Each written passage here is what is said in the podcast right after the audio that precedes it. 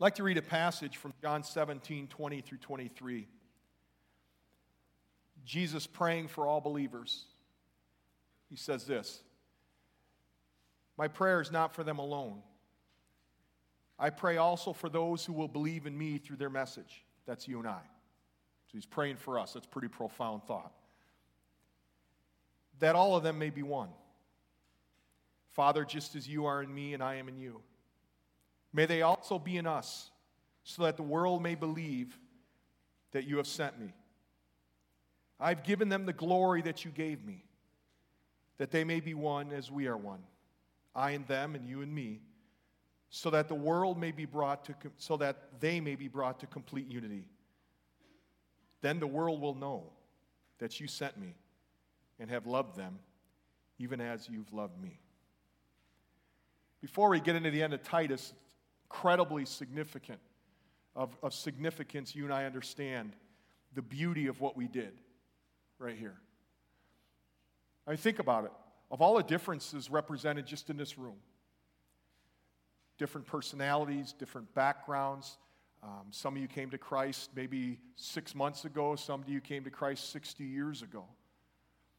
We've all had different levels of studying in the scriptures, we've all had different experiences with all those differences, in that moment right there, none of them mattered, did they? Who cared? We had one focus Christ. We unified around the gospel message, as Jay shared so wonderfully from the scriptures. That's what we focused on. That's what we celebrated. That's what we shared. That's what Jesus prayed for. So, as I read these verses, as we conclude our study in Titus, I want you to remember throughout this the beauty, the power of unity. Unity that we share around the gospel of Jesus Christ. And when you remember that, it's going to really give context to what Paul's talking to Titus about. Remember that con- Paul is writing this letter to Titus because there's a lot of new believers in this island of Crete and he's writing this letter to Titus. He says, Titus, this is what I need you to do. Here's what, how we need to set up this church. It's full of babes. There's others there who are coming in and, and they're not so mature. And so, Titus, here's some instruction of how to lead this church. He's talked about a lot of different things. But let's look at these final verses, verses 8 through 15. This is a trustworthy statement, and concerning these things, I want you to speak confidently so that those who have believed God may be careful to engage in good deeds. These things are good and they're profitable for men. But shun foolish controversies and genealogies and strife and disputes about the law, for they are unprofitable and worthless. Reject a factious man after a first and second warning, knowing that such a man is perverted and is sinning, being self condemned. When I send Artemas or Tychicus to you, make every effort to come to me at Nicopolis, for I've decided to spend the winter there. Diligently help Zenas, the lawyer, and Apollos on their way so that nothing is lacking for them. And let our people also learn to engage in good deeds, to meet pressing needs, that they may not be unfruitful. All who are with me greet you. Greet those who love us in the faith. Grace be with you all. It's really important we recognize the place the local church has in the plan of God. As seen from this epistle, the local church is called God's very own people. That's our identity. That's what we unify around. We are God's very own people, purchased with his shed blood. That's who we are. And because of the privilege of being God's very own people, we also have a corresponding responsibility. That's why not only we that's not, that is, we not only li- live individually in such a way that people know that we belong to God, but we live that way corporately as His children. it is a pressing responsibility to be a member of the church of Jesus Christ. And so, with that in mind, his solemn final words to Titus. The apostle speaks really forcibly here because it's a serious thing called division in light of the context of the beauty and power of unity. So Paul's very concerned and he speaks forcibly. And Titus, don't mess around here. You need to lead my people. And here's why, he says. Well, how do these divisions come about? Verse 9, I mean, verse 9 says it really, really well. First of all, what do we mean by division and how does it come about? Well, an issue's raised in verse 9. The word controversies. It has its roots in the word for to seek. Now, notice the adjective foolish. Here, some people were just looking to disagree, they're starting a controversy. Now, it's one thing for people to see two sides of an issue, but when they're foolish controversies, you have seeds of division. Why is it foolish? Because it sidetracks people from the gospel. It sidetracks people from that mission in which we're called to, and it ignores unity. An emphasis is introduced. When Paul wrote Titus and Crete, he also in 1 Timothy 4, 1 through 4 wrote Timothy in Ephesus. He pointed out that they were going to have trouble with this thing called endless genealogies. What were those? what was that all about? Well, there were certain teachers who came and they'd take certain Old Testament genealogies and they would insert their myths in the middle of them. Oftentimes, they inserted themselves fictitiously to somehow get some type of credibility for a hearing. And so you'd have a teacher saying, you know what, there's this genealogy of, let's say, Peter. And I have family in the middle of that when they didn't. And the only reason they said it was that they would have some credibility. And so they were doing this with the genealogies all the time, adding their myths and lying about their place in them. Paul says this is foolish. These are foolish. It's nothing to do with the gospel, it's nothing to do with building unity. And when the emphasis, fads, self proclaimed prophets become pushed to the lengths that they can no longer be substantiated by Scripture, they can fuel division. People seek to become a law unto themselves. They have no concern for the beauty and the purity and the power of unity. Look at the word in verse 9. Another word pops up strife. See, people getting these controversies and emphasis and getting thoroughly upset about it. Instead of living in harmony, instead of uniting about what they're supposed to be uniting around Christ, people got themselves absorbed with the issues of that day. Apostle says, watch out for that. Titus, watch out. In 1 Corinthians 3 1 through 4,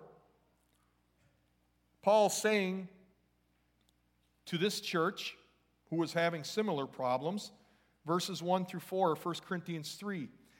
I, brethren, could not speak to you as spiritual men, but as to men of flesh, as to babes in Christ. I gave you milk to drink, not solid food, for you were not yet able to receive it.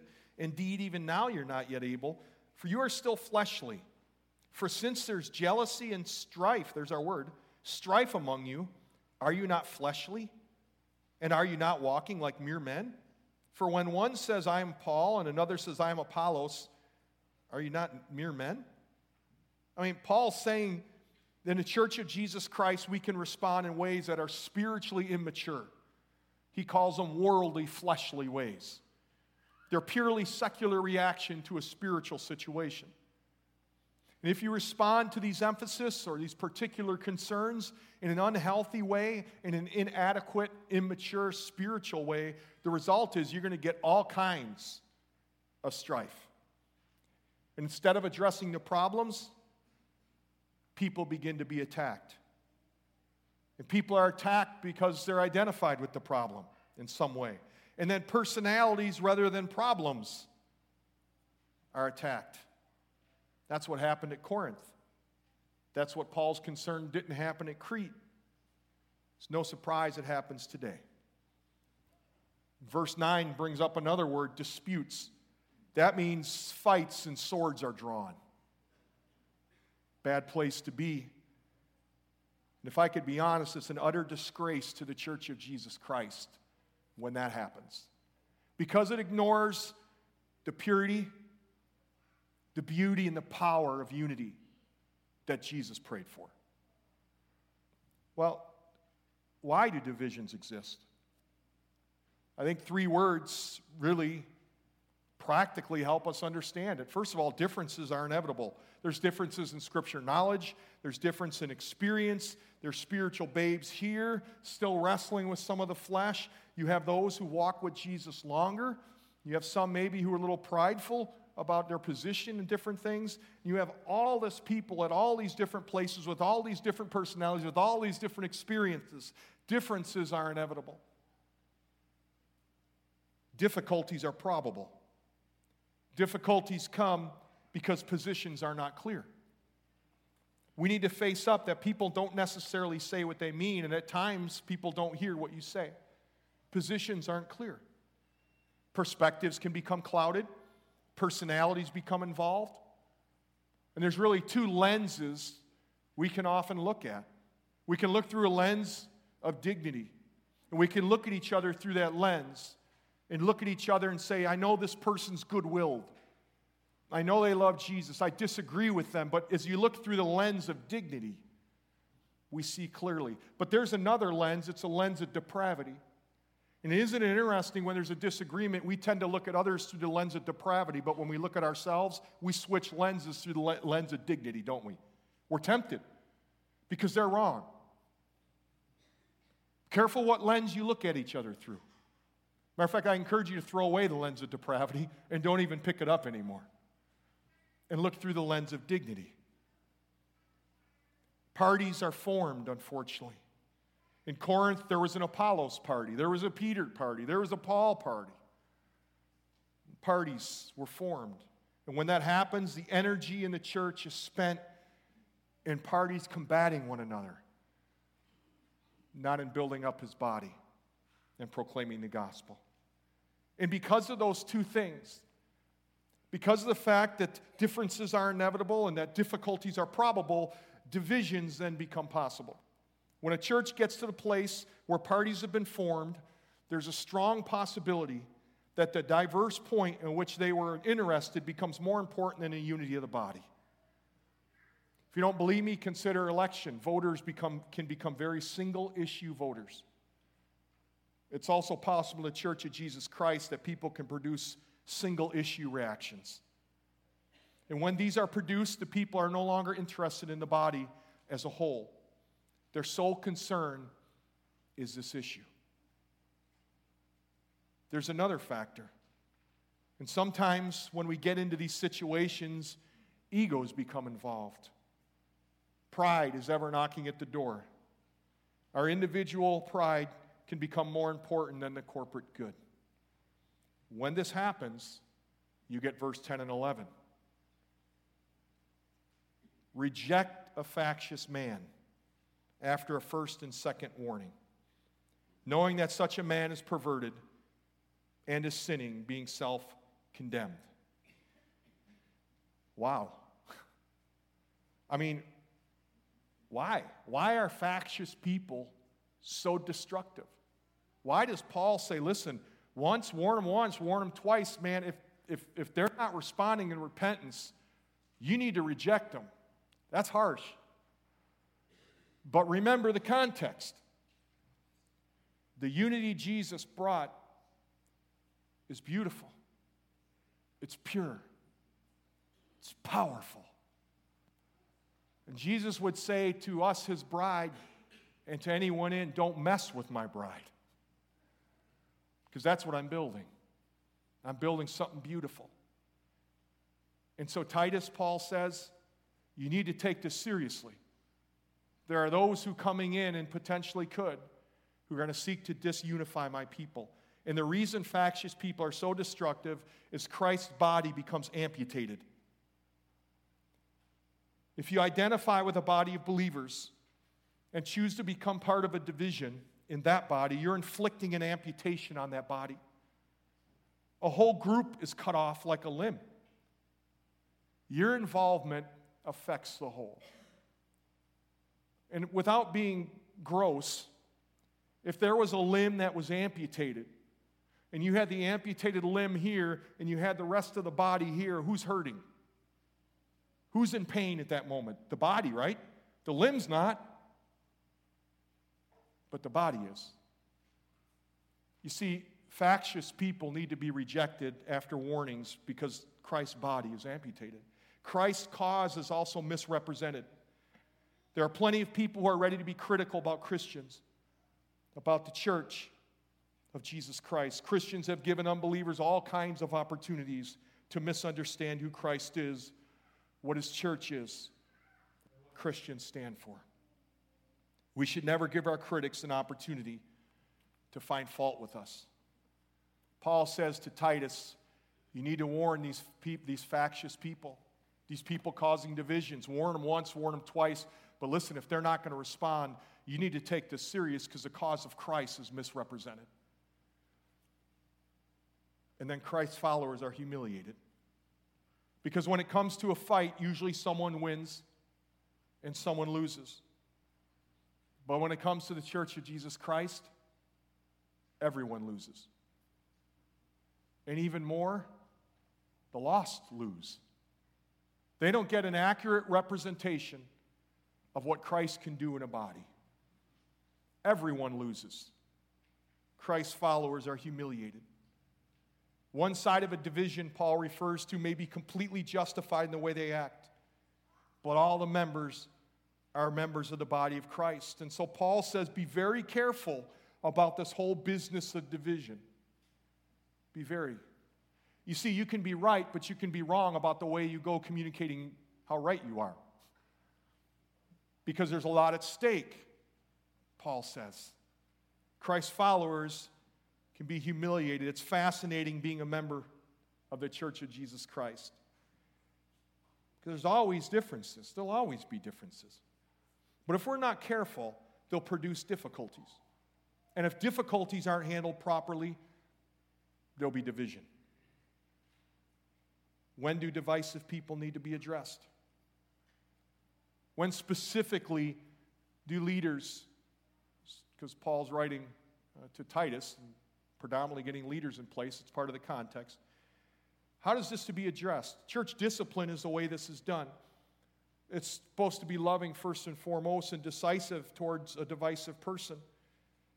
But the question is when is church discipline necessary? There's at least three answers. One is when people disrupt the building of the body. There are times when members of a congregation, for whatever reason, seem to apply themselves to the tearing down of what other people are trying to build in the name of Jesus Christ. They should be dealt with patiently and carefully with a view to understanding why they are behaving in such a manner. But these folks can demand far more attention than they deserve. And a time will come when they are presented with some straightforward alternatives. We must be mindful of the whole body in this significant thing called unity. Because what Jesus prayed for was that you and I would experience that which is beautiful, is pure, is powerful unity. So when people disrupt the building of the body, they need to be addressed. And when practices corrupt the life of the body, they need to be addressed. There's an increasing number of cases where people in the body have been ensnared in immoral situations or financial corruption. This can become deeply embarrassing to all concerned. The hope is it will just go away and maybe silence is golden in those points, but if those decisive actions allowed to continue, or this uh, corruption, man, it, it's a black mark on the name of Christ. So there's times that corruption within the body needs to be dealt with. We can't turn a blind eye. That approach is not good. There's a third reason when problems interrupt the ministry of the church. Paul admonished all believers to be at peace with each other. Romans 12, 18. But think about it, it was also Paul who confronted Peter about his perspective of the Gentiles and his problematic behavior.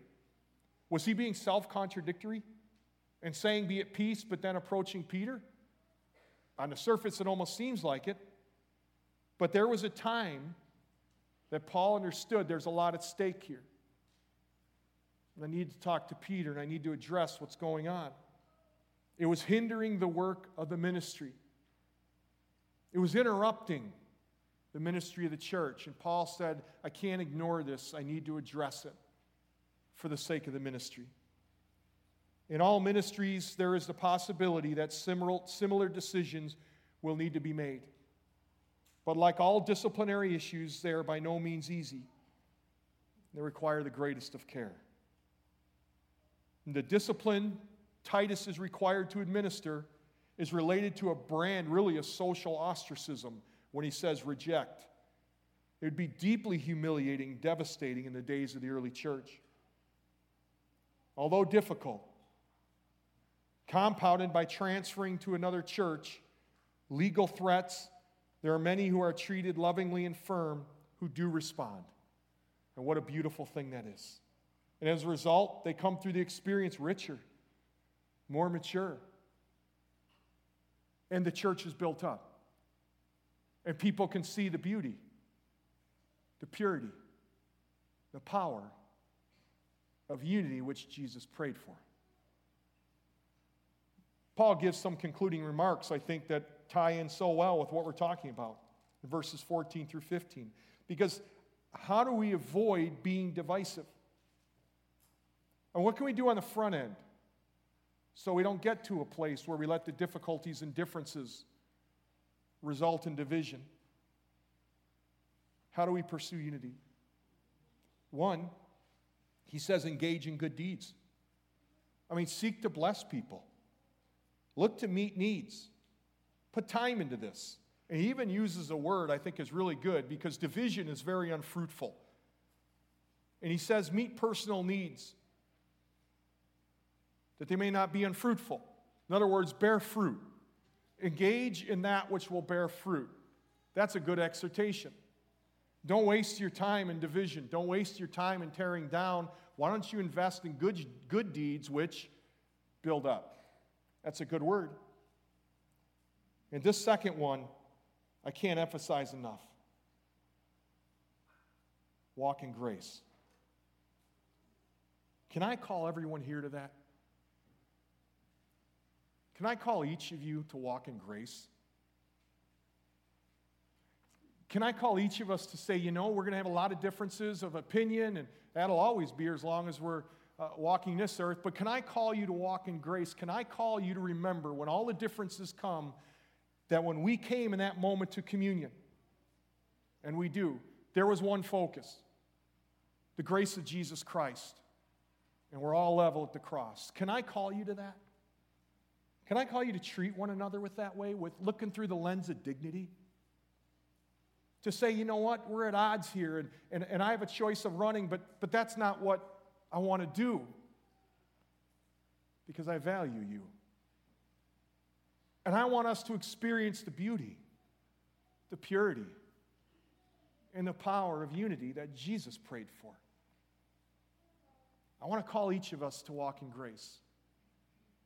It takes all of us. And when we do that, what Jesus prayed for will, will happen. The world will take notice when grace is in operation. Let's live together as those saved by grace. Let's not place ourselves above or distance from one another. Let's live in harmony. And it can be hard work, I get it. You see, but that's what God's very own people do we live together in such a way that Jesus' prayer becomes evident as you and I walk and enjoy and work hard at building up that which is good, beautiful, pure, and powerful unity. Let's pray.